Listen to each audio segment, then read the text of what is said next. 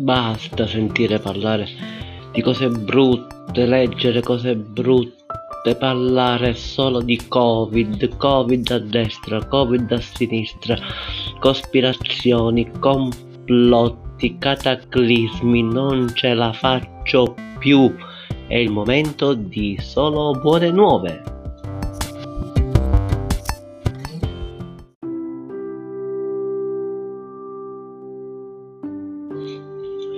Il biometano ci dà una mano.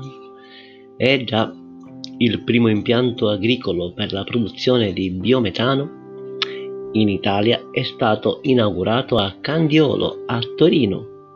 La cooperativa agricola Speranza è riuscita a creare il primo processore per ottenere il BioGNA, gas naturale biologico liquefatto, dagli scarti agricoli e zootecnici.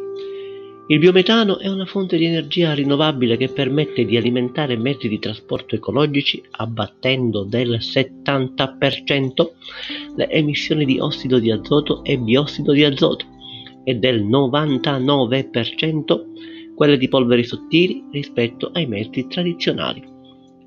Questa buona nuova la si trova in mezzo pieno news.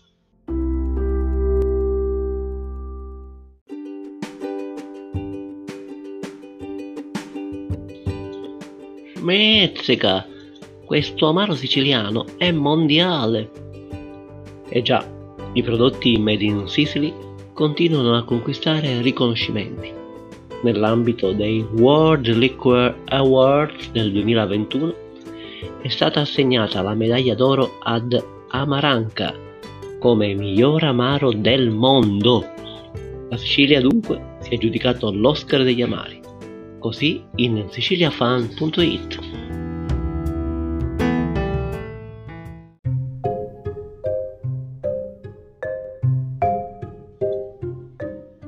Una mano parlante? Sì, proprio così, una mano parlante. È nata e-Glove, il guanto elettronico che potrà aiutare a parlare le persone affette da ictus, gli emiplegici e le persone autistiche traducendo i gesti in parole, grazie a positizie.it.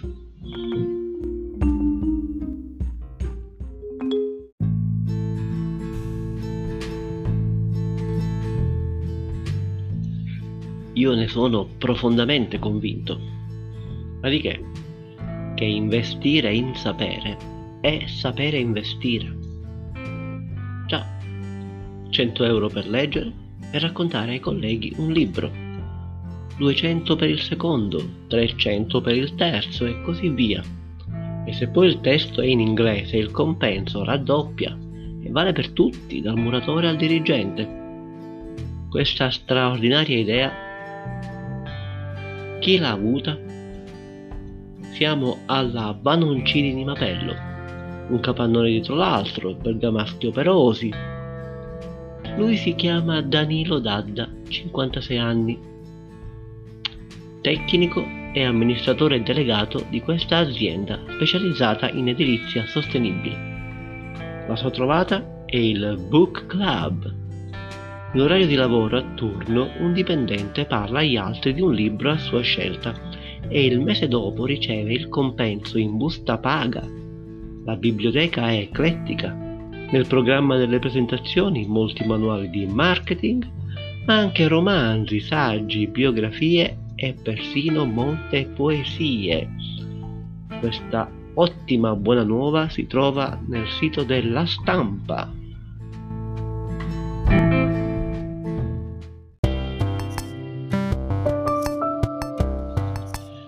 E vai, yuhu, yuhu, bilbi, waha, fuochi, bim bum bam, tin tric, tric trac e manichi ciasco. Insomma, esultiamo. Già, perché con una sentenza del 28 aprile del 2021 la Corte Suprema del Malawi ha dichiarato la pena di morte incostituzionale, in quanto lesiva del diritto alla vita, sancendone ufficialmente l'abolizione. Storicamente in Malawi la pena capitale è stata riservata ai colpevoli di omicidio, di tradimento, ma anche nei reati di stupro, di rapina violenta, di effrazione e furto con scasso. La pena di morte prende di mira i più poveri in Malawi, ha affermato l'avvocato malawaiano per la giustizia sociale Alexius Kamangila. Con questa sentenza il Malawi è diventato il ventiduesimo paese africano ad abolire la pena capitale. Grazie per la notizia a Mezzo Pieno News.